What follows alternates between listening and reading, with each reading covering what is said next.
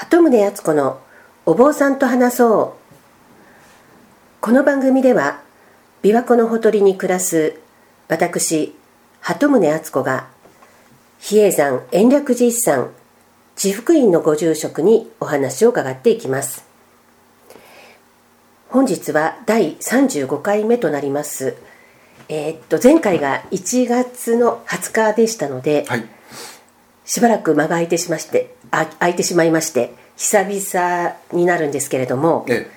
このポッドキャストを始めたのがちょうど去年2018年の3月25日だったので、まあ、ほぼ1年が過ぎたということで。そうですね。はい。はい。えでもこれ今年も今年もというかまたもう2年目に入りますがよろしくお願いいたします、はい、お願いします。でご住職もいろいろ忙しかったと思うんですが、はい比叡山の延暦寺のお坊様っていうのは普通の町のお寺と違って天台宗の総本山で大きなお寺でありますからあのいろんな行事もあったりいろんな部署もあったりということで町のお寺のお坊さんとはかなり違う生活をされていると思うんですが、はい。どのようなことで皆さんお忙しくしていらっしゃるんでしょうか？あのー町のというかね一般のお寺ですとそこの、まあ会社で言えば社長みたいな感じでねああ。全てのあの仏事を取り仕切らなきゃいけないんですがはい。延暦寺のその住職あるいは職員として勤めるとその部署ごとにはい。あのすることが全然違ってきてはい。ただ法要となるとあの当てられた指名された人がそれぞれあの配役に就くんですがはい。一般のうんまあ、事務もありますしお堂での作業もありますし、はい。あの森林に入って本当に植樹からする部署もありますし。ああ比叡山山の管理をする部署もあるわけですか？あの管理部というんですけれどもあですからあの大きな年末年始の行事では松明をあの境内に灯さないといけないのでその準備をずっとしていたり、造営、まあ、3月13日に大駒があったんですけれども、はい。その準備、まあ普段何もない駐車場にあはい。あの大駒ができるようにあの参拝の人も集まれるようにいろいろな準備を専門にする部署があって、まあ、そこに住職として当たるとその采配何日までにこれをしてでお坊さん的に必要な準備とかも、はい。その住職がいないとわからないのではい。山中からいろいろな資材を集めてきてでまた片付けるところまで、えーしなきゃいけない部署もありますし、はい。例えば宿泊施設があって、ああ延暦寺会館ですね、でそこであの上がってこられた方が座禅をしたい写経をしたいいろいろなあの体験修行をしたいという時にはい。対応をしたりとかですね、あと思えばあの山の下からあの末寺の方が上がってきて参拝をしたいというのの案内をする役もありますし。あ天台宗の日本全国のお寺かはい。ら参拝に来られる方がいらっしゃる、あのお寺単位で来られる時もありますし 何か時か集まってはい。合同で、えー200人ぐらいで来られる時もありますしはい。そういったものの対応をする部署とかはい。そのように細かく分かれているので、はい、延暦寺のご住職という肩書きの僧侶の方々っていうのはどれくらいいらっしゃるんですか？まあ、名簿に上がってるのは70人ほどです。はい。じゃあその方々で延暦寺全体を取り仕切るといいますか？まあ取り仕切っていただくのがあの事業という行政上のトップ、まあ、社長ですよね。言葉を変えれば。延暦寺のトップが修行というはいまあポジションなんですね、延暦寺自体の、まあ、辛抱的な住職はお雑さんなんですけども。天台座数はい。はい。ただ天台宗のトップでもありますので、はい。非常に多忙を極めるというか、まあ、高齢でもありますしはい。延暦寺自体のその中を取り仕切るのはあの修行という方になりますね。じゃあ普通の会社でいう社長にあたるのが修行で、まあ小雑さんは会長のような存在なんですか？はいじゃあその実質延暦寺のことを、まあ、決めて仕切っていかれる方が修行、はい。でその下にまあいろいろ役職はあるんだとは思いますが、ええ。それぞれの部署っていうのはやっぱ普通の会社と同じように人事部みたいなところがこの人はここにっていうふうに配置していくわけですか？そうですね、まあ、人事というか給与面のこととかいろいろな、はい。えー勤勤務体系とか何時から何時まで働いてください、何時から何時までは宿直してくださいとかそういったことを決める部署が総務部になりますね、あーはい。まあ、人その中に人事も含まれると思うんですけども、まあ、総務というところがあの対外的なことの代表にもなりますしそれは広報的なことも？広報もします。で事業局といって、まあ、しその事業さんの秘書の役割も総務がしますし、はい。とあの小田さんの移動の時にあの小田さんのことも把握しているのは延暦寺の行事として把握しているのはあの総務部になります。でもちろんそのご住職以外の、えーその小僧さんのようなはい。お坊さんもいらっしゃるでしょうし、え一般の方が職員さんとしても勤務されてるわけですよね、そしたら総勢かなり大きな組織になるわけですか？大きいですね。ただ正社員正職員という方はその数が決まってますので、それ以外の方はまたあのパートであったり定年が終わられて、えー嘱託のような形でええ。雇っている人もいますしね、じゃあその延暦寺の住職といってもどの部署に配置されるかで、はい、日々の生活は変わるわけですね。変わりますね。先ほど言いましたその森林に入ったりという管理部にはい。所属すると、もう住職さんでも常に作業服で、ああはい、あのすぐ現場に行けるようにということで作業服で待機してますし。その林業の作業の林業の方のと同じようなことをされるわけですか？そうですね。であの送り迎えとかで車の運転もできないといけませんし。山道そうです。山の中にガンガン入っていくんですよね、まあただ単に延暦寺の管理部という面もありますし森林組合というのを作ってまして、あの近隣の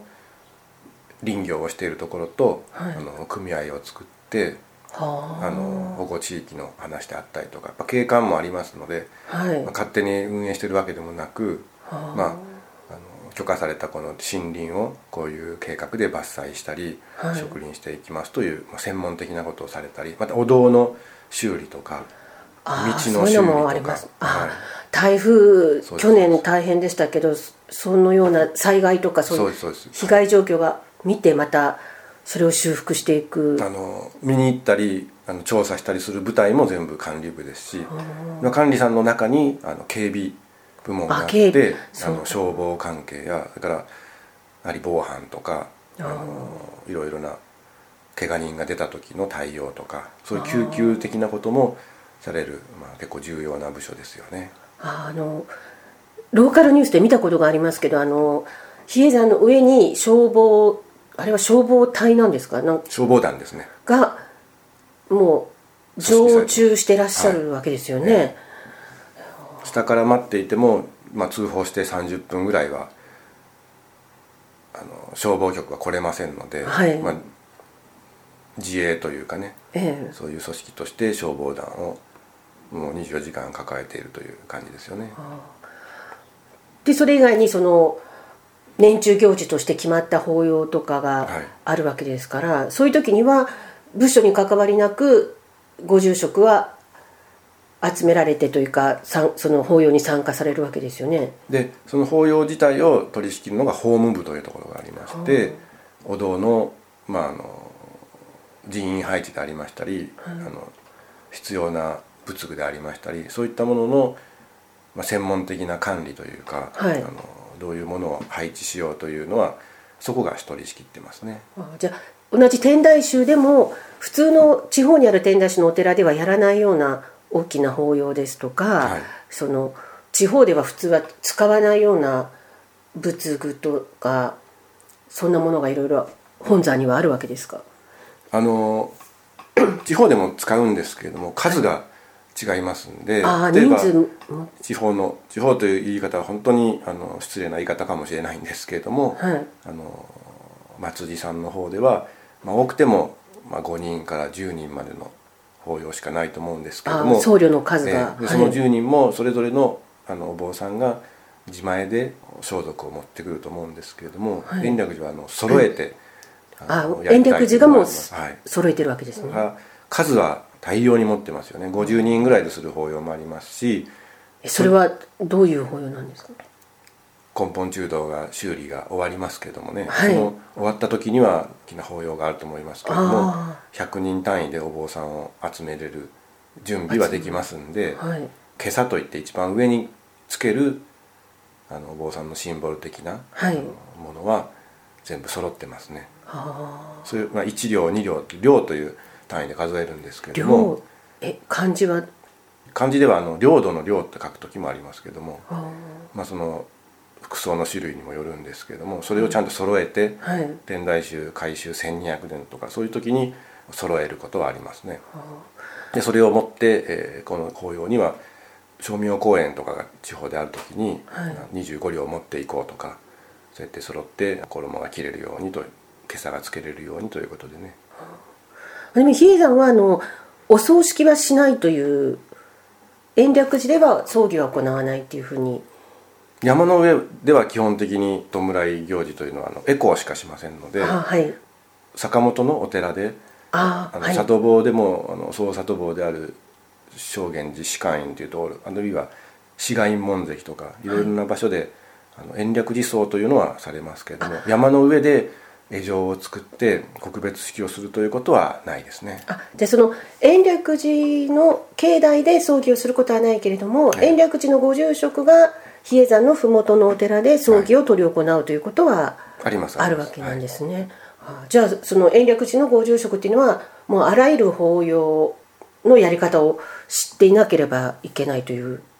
そうですね。ことなんですかね、はい。あじゃあご住職も今までに部署何箇所何箇所か変わられているわけですか、はい。まあ、それは事例が降りてはい。変わるわけですよね、えあじゃあそれは普通のお寺町のお寺に比べるといろいろな違う経験ができるわけですか？えもちろんあの人数が多いですから調整をしていくっていうのが一番重要な仕事になってくると思うんですよね。え。そのトップというのはもう一人いればあの、はい。お同志さんっていうんですけども、はい。その方の思うように法要をしていただけばいいんですけれどもまあ補助的にその方が困らないようにはい。補助をする、まあ、手元になるというんですかね、ええ。手先として法要の伝達をしていく分分もありますよね。もうお同志さんは動かずに座っていただいて仏様に一心に拝んでもらうんですけどもそのものを渡したりとか何か終わったものを下げて仏様の方へ持っていくとかいろんなあと参拝の方が昇降したければもう案内をしたりとか。はい。でその当日のその法要だけでなくはい。事前の準備とかはい。もあるわけですね、ええ。でまたそれとは別に日々の業務が部署によってまたええ。全く違うわけですが、え個人的にはなここれが大変だったとかこれが面白かったとか忘れがたい経験ができたとかそういったことはありますか？そうですね。一番大きなあの4月にあるあの密書という行事のはい。担当になるか担当にならずにその準備の方だけに専念する。はい、担当になるとその当日に何か役があるということなんですか？あの17人のお坊さんが高齢のお坊さんが集まりますのではい。その采配をしなければいけないその行事というあの役目があるんですけれどもはいそれに当たるとその法要から離れられません。その法要中は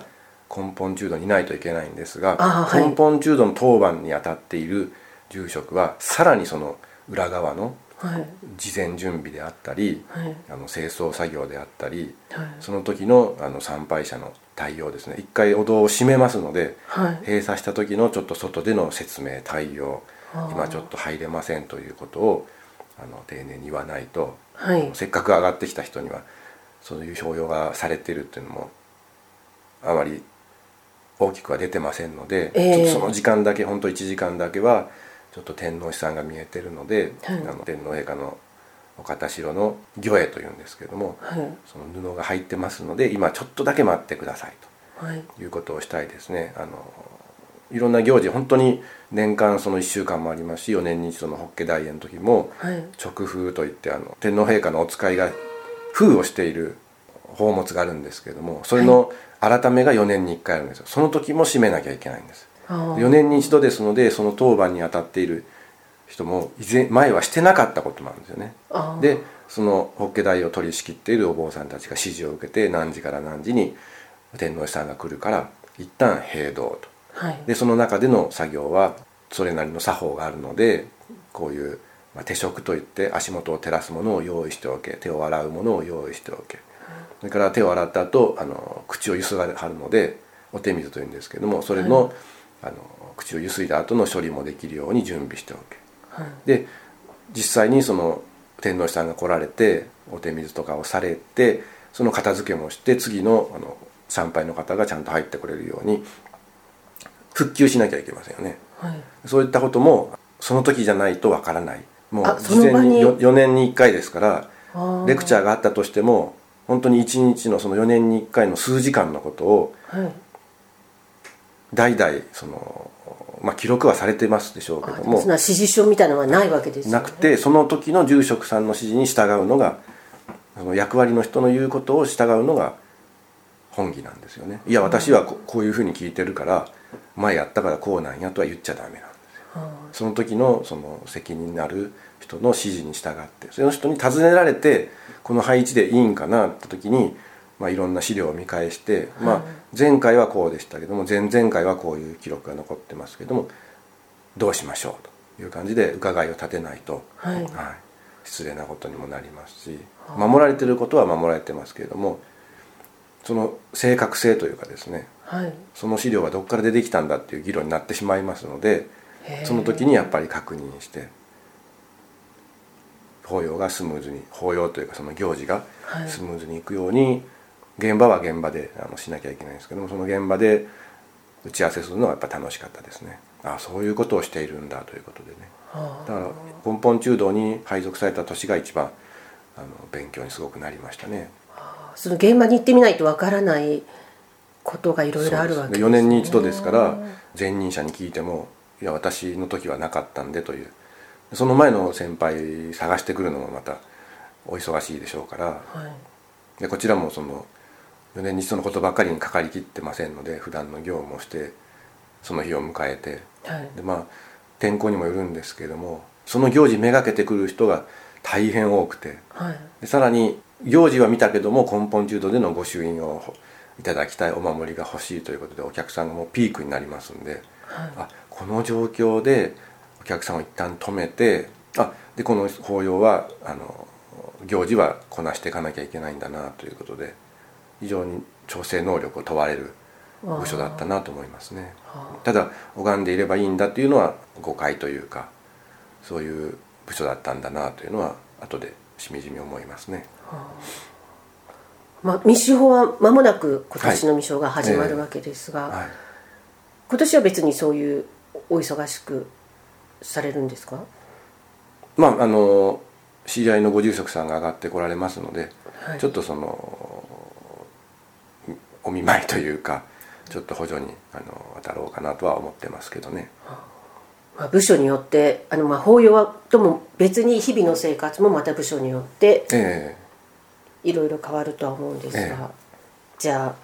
前回あの仏具のことも聞きたいと思いながら、はい、今日はもう時間がなくなってしまったので、はい、またあのお忙しい中時間を見つけていただいて次の回でお話を聞きたいと思います、はい、よろしくお願いします、じゃあ今日はこの辺で、ありがとうございました、ありがとうございました